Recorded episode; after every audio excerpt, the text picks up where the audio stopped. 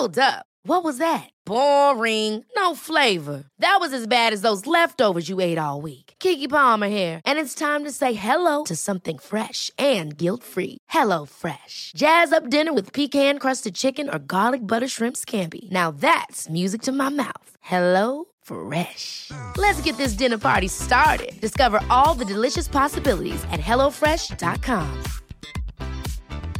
I'm Sandra, and I'm just the professional your small business was looking for. But you didn't hire me because you didn't use LinkedIn jobs. LinkedIn has professionals you can't find anywhere else, including those who aren't actively looking for a new job but might be open to the perfect role, like me.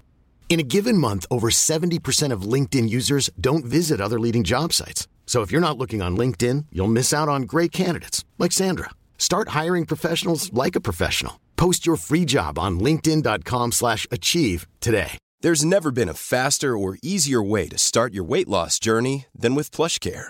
PlushCare accepts most insurance plans and gives you online access to board-certified physicians who can prescribe FDA-approved weight loss medications like Wigovi and Zepbound for those who qualify. Take charge of your health and speak with a board-certified physician about a weight loss plan that's right for you. Get started today at plushcare.com slash weight loss. That's plushcare.com slash weight loss. plushcare.com slash weight loss. Ever catch yourself eating the same flavorless dinner three days in a row? Dreaming of something better? Well, HelloFresh is your guilt-free dream come true, baby. It's me, Kiki Palmer. Let's wake up those taste buds with hot, juicy pecan-crusted chicken or garlic butter shrimp scampi. Mm. Hello Fresh. Stop dreaming of all the delicious possibilities and dig in at HelloFresh.com. Let's get this dinner party started. Hey, it's Ryan Reynolds, and I'm here with Keith, co star of my upcoming film, If, only in theaters, May 17th. Do you want to tell people the big news? All right, I'll do it. Sign up now and you'll get unlimited for $15 a month and six months of Paramount Plus Essential Plan on us. Mintmobile.com slash switch. Upfront payment of $45 equivalent to $15 per month. Unlimited over 40 gigabytes per month. Face lower speeds. Videos at 480p. Active Mint customers by 531.24 get six months of Paramount Plus Essential Plan. Auto renews after six months. Offer ends May 31st, 2024. Separate Paramount Plus registration required. Terms and conditions apply if rated PG.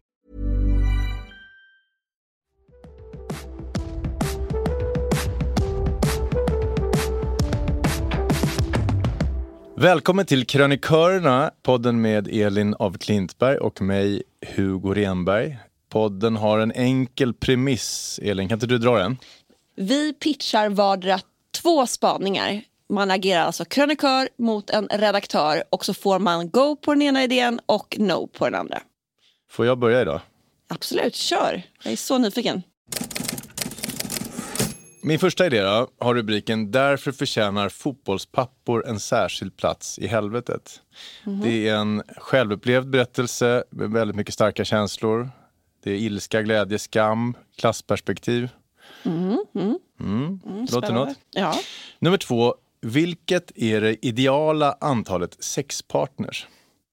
Den här börjar med ett obekvämt möte, följs upp av tankar om sexuell amnesi, om det säger något. I botten ligger en undersökning där folk röstat fram idealantalet som deras partner ska ha legat med. Man blir lite rädd också för läskiga följdfrågor eh, i det här ämnet. Men eh, jag är ändå lite modig så jag väljer nummer två. Mm, jobbigt.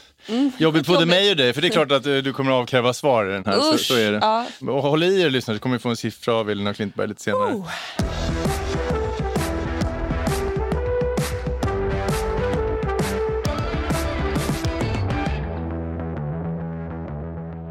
Jag befinner mig i Fältöversten, ett köpcenter i Stockholm. Det är eftermiddag för kanske en månad sedan.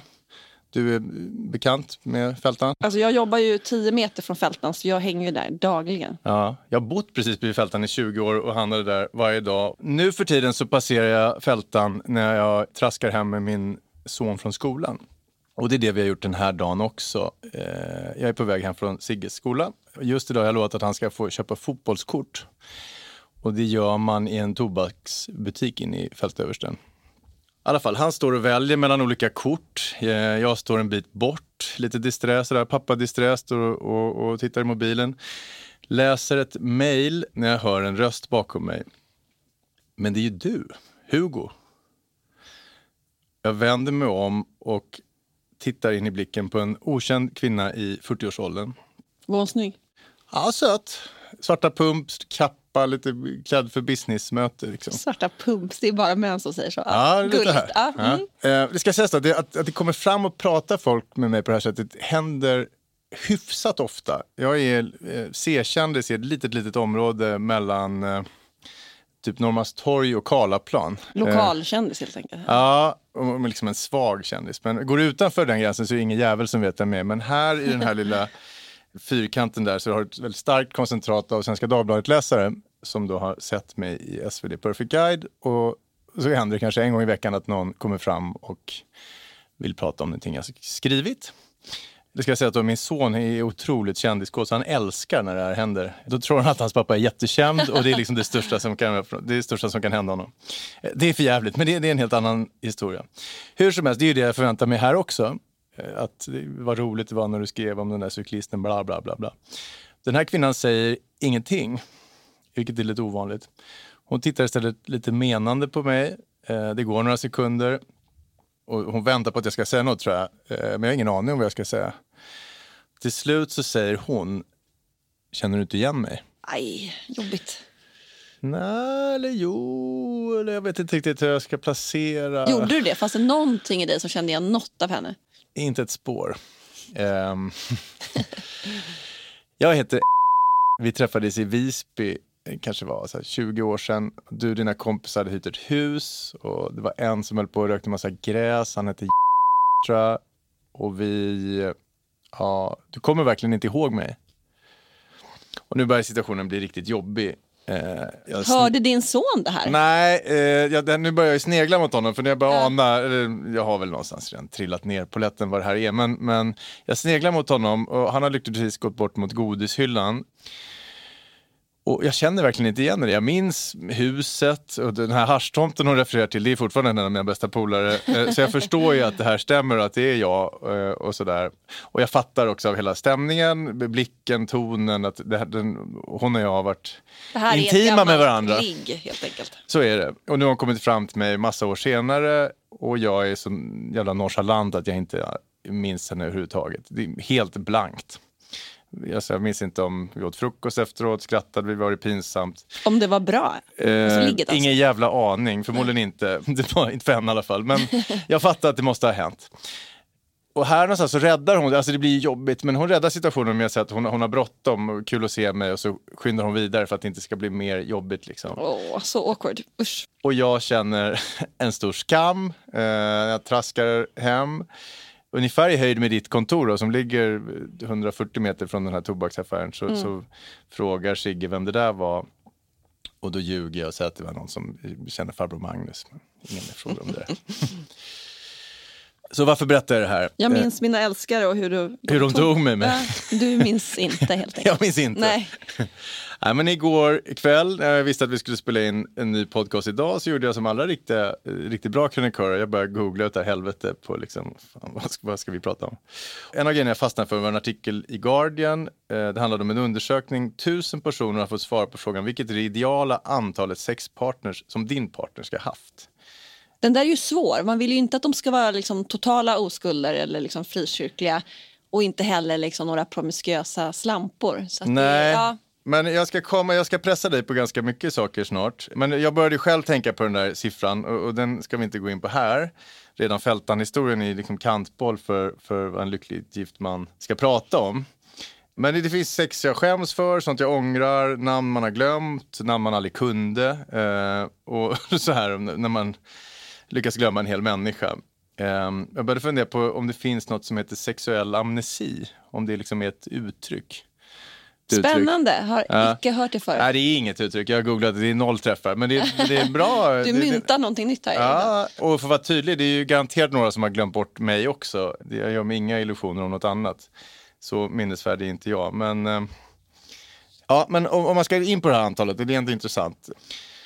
Man ska alltid in och gröta där, pillow talk, förälskelsen i början. Då börjar man liksom ställa den här idiotiska frågan. Eh, tjata fram en siffra. Eh, vad, vad, har du för erfarenhet från det här? Ja men alltså absolut. Eh, Jag ställer den frågan om och om igen, vill veta detaljer och sen mår jag bara så fruktansvärt dåligt av all vetskap som jag har fått höra. Ja, men som en grej, jag frågade en gammal pojkvän om det var inte bara antalet utan liksom vem som hade varit den bästa och varför hon var så bra. Och då sa han, jo men för att hon hade så fantastisk hud. Och det Du menar där- du nöjde dig inte med en antal, du gick in på detalj sen? Och det där tog koll på mig. Jag, alltså jag, bara, alltså jag bara tänkte på hennes underbara hud hela tiden. Det var liksom början på oliv, slutet. spänstig, olivfärgad. Ja, fy fan. Men då, har, då bad du om det. Ja, ja. Eh, då bad du om det. Ja, så det är den värsta käftsmällen? det? Absolut inte. Nej, men alltså jag var otroligt kär i en eh, pojkvän. Eh, det har väl varit alla mina pojkvänner, men just honom, han var speciell. Eh, och eh, kom ihåg att jag ligger bredvid honom och frågar hur många kvinnor har du varit med? Och han säger, ja, men jag, jag räknar bara ett tiotal och jag slutade räkna på 300. Och jag bara minns att jag kände mig så sjukt ounik och ospeciell då jag liksom låg bredvid honom där. Och sen några veckor senare så säger han att han har gått med i SAA. Vet du vad det är? Nej. Anonyma sexualmissbrukare. Och att han säger att ja, vi kan fortsätta vår relation men då kan vi inte ha något sex. För det är för, liksom, det är för jobbigt för mig att, liksom, att bli påmind om det här tvångsmässiga beteendet. 300? Hur gammal var han?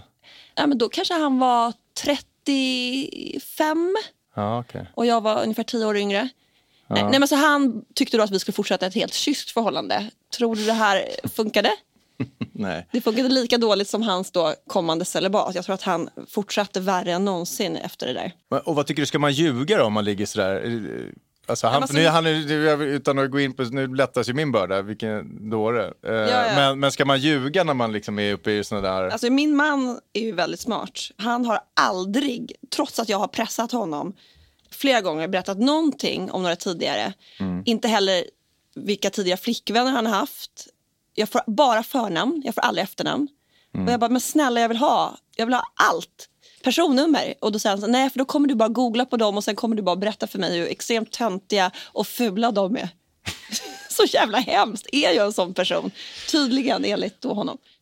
Ja, en, en liten spaning eller en liten känsla, det är att det här med, med liksom överdriven eh, promiskuitet det känns liksom lite gammalt. Lite omodernt. Lite omodernt. Och det kan man ju också, om man kollar på dagens ungdomar, millennials har alltså haft färre sexpartners generellt än alla tidigare generationer i samma ålder. De är ett präktigt eh, släkte. Det är ett präktigt Som släkte. gifter sig men, det är, tidigt ja, och- men det är kanske hållbart rätt, jag vet inte Mm, riktigt. Jag, kollar också, jag hittat två stycken roliga exempel på, på liksom tankar om promiskuitet. Mm. Eh, det ena är Paul Newman, som jag tycker var en av världens vackraste män. Ja, Om jag får underbar. vara så fri så att jag kan säga Ja, det. han är så vacker. Eh, med de där blåa ögonen. Han var gift med Joan Woodward i 50 år. Och jätteofta i intervjuer fick han frågan, hur kan du hålla dig till en kvinna? Du är en Hollywoodstjärna, du kan ju få vem du vill. Det här var ju innan metoo, så då, alltså, man ställde sådana Ja, ja. frågor.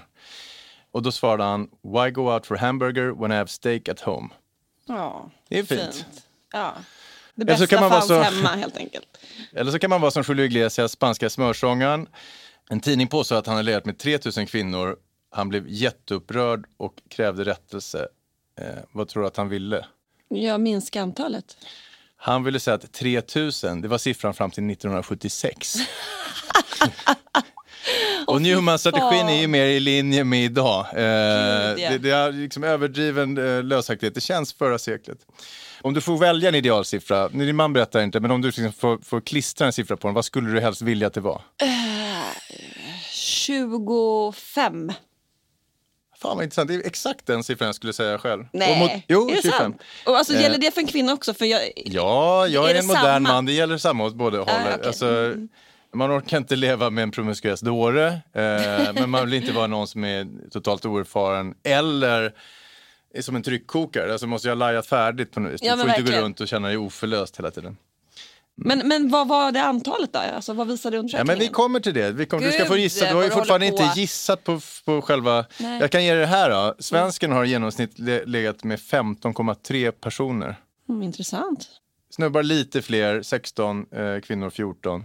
Så gissa vad det här siffran kan vara. Jag, Vad tyckte folk? ja, men då svarar jag väl där 15. Rätt svar är 10. Mhm, Och jag känner ingen press sådär, men jag har ju varit ganska öppen här med lite bortglömda sexuell amnesi och sånt där. är det någonting du känner för att dela med lyssnarna? Ja, men alltså, jag vet absolut det antalet som jag har varit med. Och det vet jag därför att jag skrev ner det för, ja, det var väl tio år sedan. Namn för namn och det blev ett visst antal. Och när jag inte kan sova så istället för att räkna får så räknar jag då män. Men jag kommer aldrig upp i det här äh, antalet. Eh, så att de, det är ju alltid någon som på något sätt glöms bort. Och jag vet ju att det är 19... Nej, fuck! Fan! Vi är sponsrade av Cecil Coworking, landets främsta kontorshotell. Eh, Elin, har du suttit i kontorshotell någon gång? Absolut. När jag startade contentbyrån Klint Berlin eh, så satt vi första året på eh, kontorshotell och det funkade toppen. Jag är väldigt, väldigt förtjust i det. Mitt lilla företag, nästa gång vi flyttar så är jag rätt övertygad om att det kommer bli till ett kontorshotell. Det är liksom pulsen, bekvämligheten, ordning. Det känns framtiden eh, på något vis. Just Cecil, där vi sitter nu, ligger på Norrlandsgatan, mitt i biblioteksdagen, eh, mitt i shoppingområdet. Och allting som jag behöver i Stockholm finns inom tre minuters promenadavstånd härifrån. Ja, och man kan skräddarsy sina konferenser här. Eh, man kan hyra ett mötesrum i en timme eller ett halvår. Gå in på cecilcoworking.se och läs mer. Tack Cecil Coworking. Tack. Okej, Hugo, vill du höra mina två spaningar? Väldigt gärna. Ett, eh, det är toppcheferna då, tillika Ironman-deltagarna som sakta förvandlar våra arbetsplatser till gym. Och saknaden efter de rödnästa lönnfeta cheferna från vår barndom. Mm. Idé nummer två. Margot Ditz, vet vem det är va? Eh, hennes ex Jakob initierade en ganska välbehövlig debatt i Sverige om eh, hur barn exponeras i sociala medier och eh, i samarbeten. Och han krävde att politiker och myndigheter skulle stoppa det här oavlönade barnarbetet. Men nu då, det verkar han fullkomligt ha glömt sin ståndpunkt och glatt exponerar han deras son Arnold i den gemensamma Youtube-serien Moderna familjen. Alltså, dubbelmoralister är kul och barnarbete är intressant men jag är så otroligt ointresserad av svenska influencers så att eh, jag väljer din första idé ändå. Spännande, då kör vi.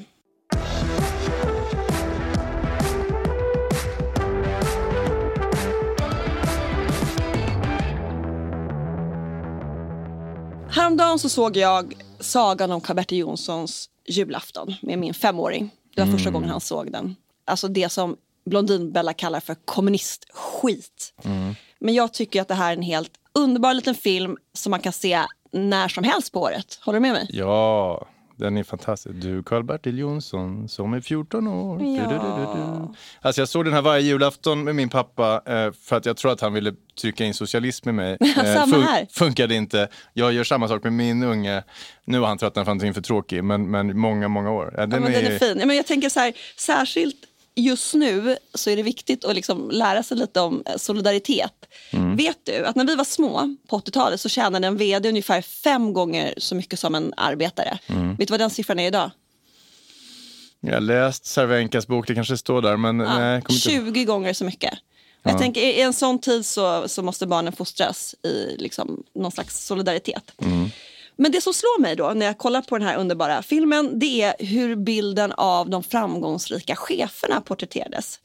De sitter då tunnhåriga, rödnästa med ölmagar i dimmiga salonger läppjande på en whisky och en cigarr. Mm. Tyko, pappa Tyko. Ja, pappa Tyko Jonsson. Som, Ja, han som odlat en kommunist vid sin barm, säger han? Ja. Men då tänkte jag att kontrasten eh, till den här feta kapitalisten har aldrig varit större än vad den är idag. För hur porträtteras den manliga superchefen idag? Jo, på ett och samma sätt.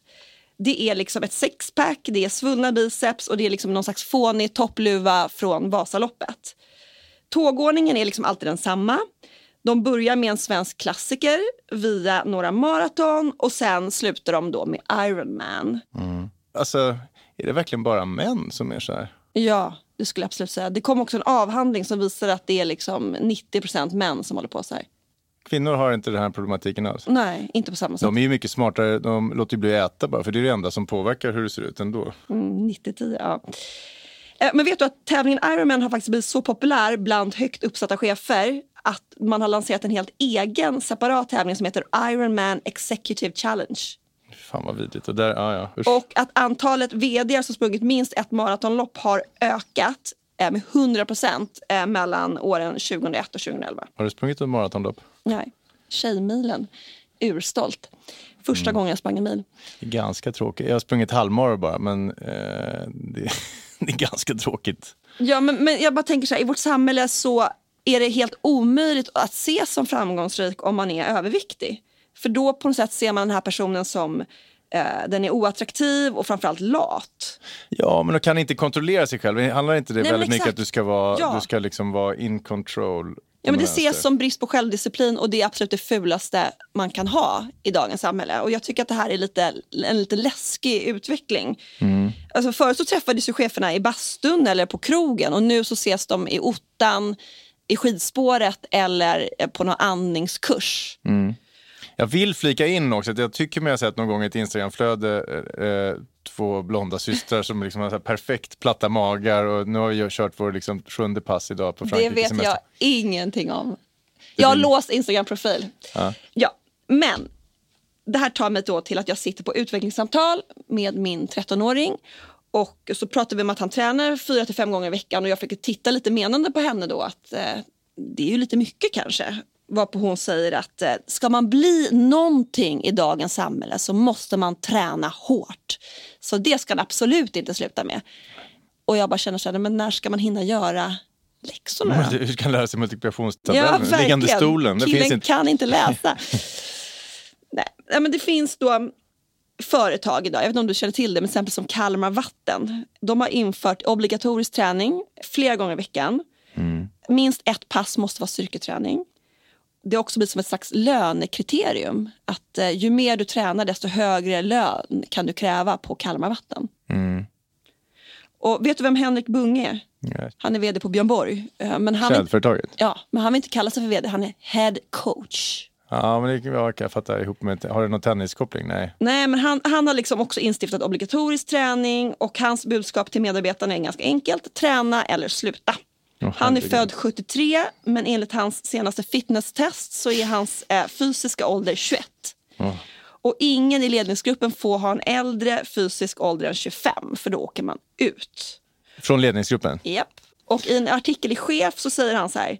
Jag är övertygad om att alla människor kan bli en bättre version av sig själva. Arbetar man på Björn Borg förväntas man vilja utveckla sitt performance. Ja, men det är så vidriga ord. Men alltså, det är jättebra att träna jättemycket. Men man ja, får men vara lite så här, absolut. I en ledningsgrupp så vill du ha olika människor och du vill ju ha kreativitet och liksom smart... Jag kommer till det, absolut. Men han är inte ensam. Jag läser också om en, en svensk börs som heter Johan Stene. Han har sprungit sex maratonlopp på 24 timmar. Ta in den siffran, sex maratonlopp på 24 timmar.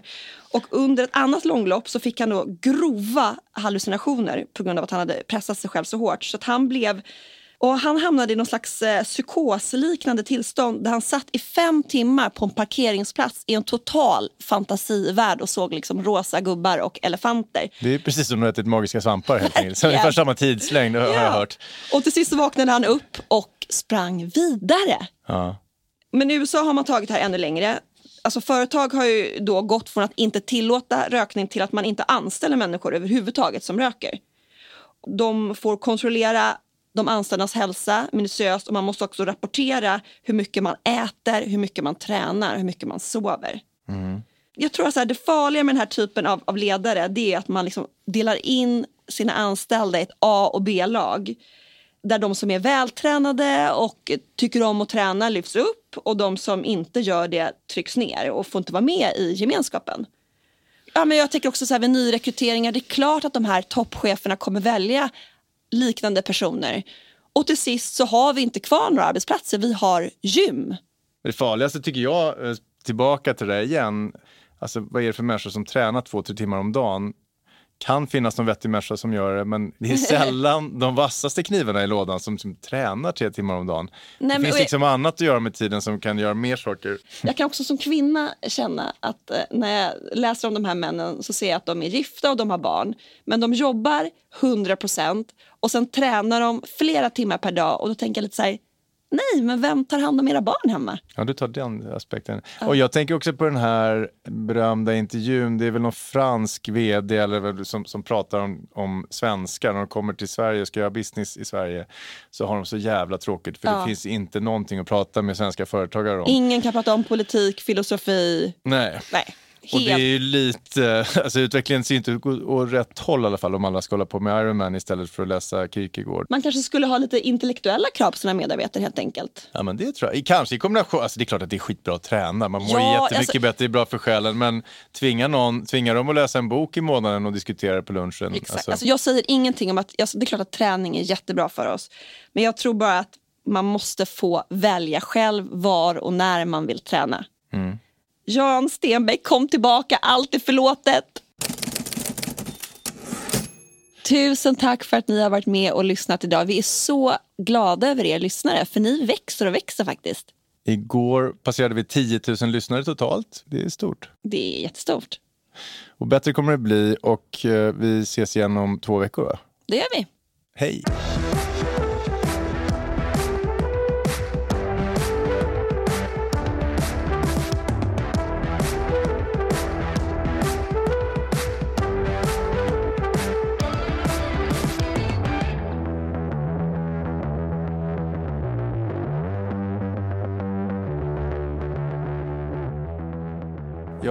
Låg i helgen och såg tv-serien The Bear. Har du sett den? Nej. Det handlar om en, en uh, mästerkock som eh, han, han jobbar på den, en kock som jobbar på det bästa stället i New York. Inträffar en familjetragedi. Hans pa- bror tar livet av sig så han tvingas tillbaka till Chicago för att ta över familjerestaurangen, eller brorsans sunkrestaurang. Bra plåt. Det är en smart plott men framförallt så är den helt jävla underbar. Åtta avsnitt av liksom krogköks, eh, porr och trasiga relationer och den ska ledningsgruppen kolla på.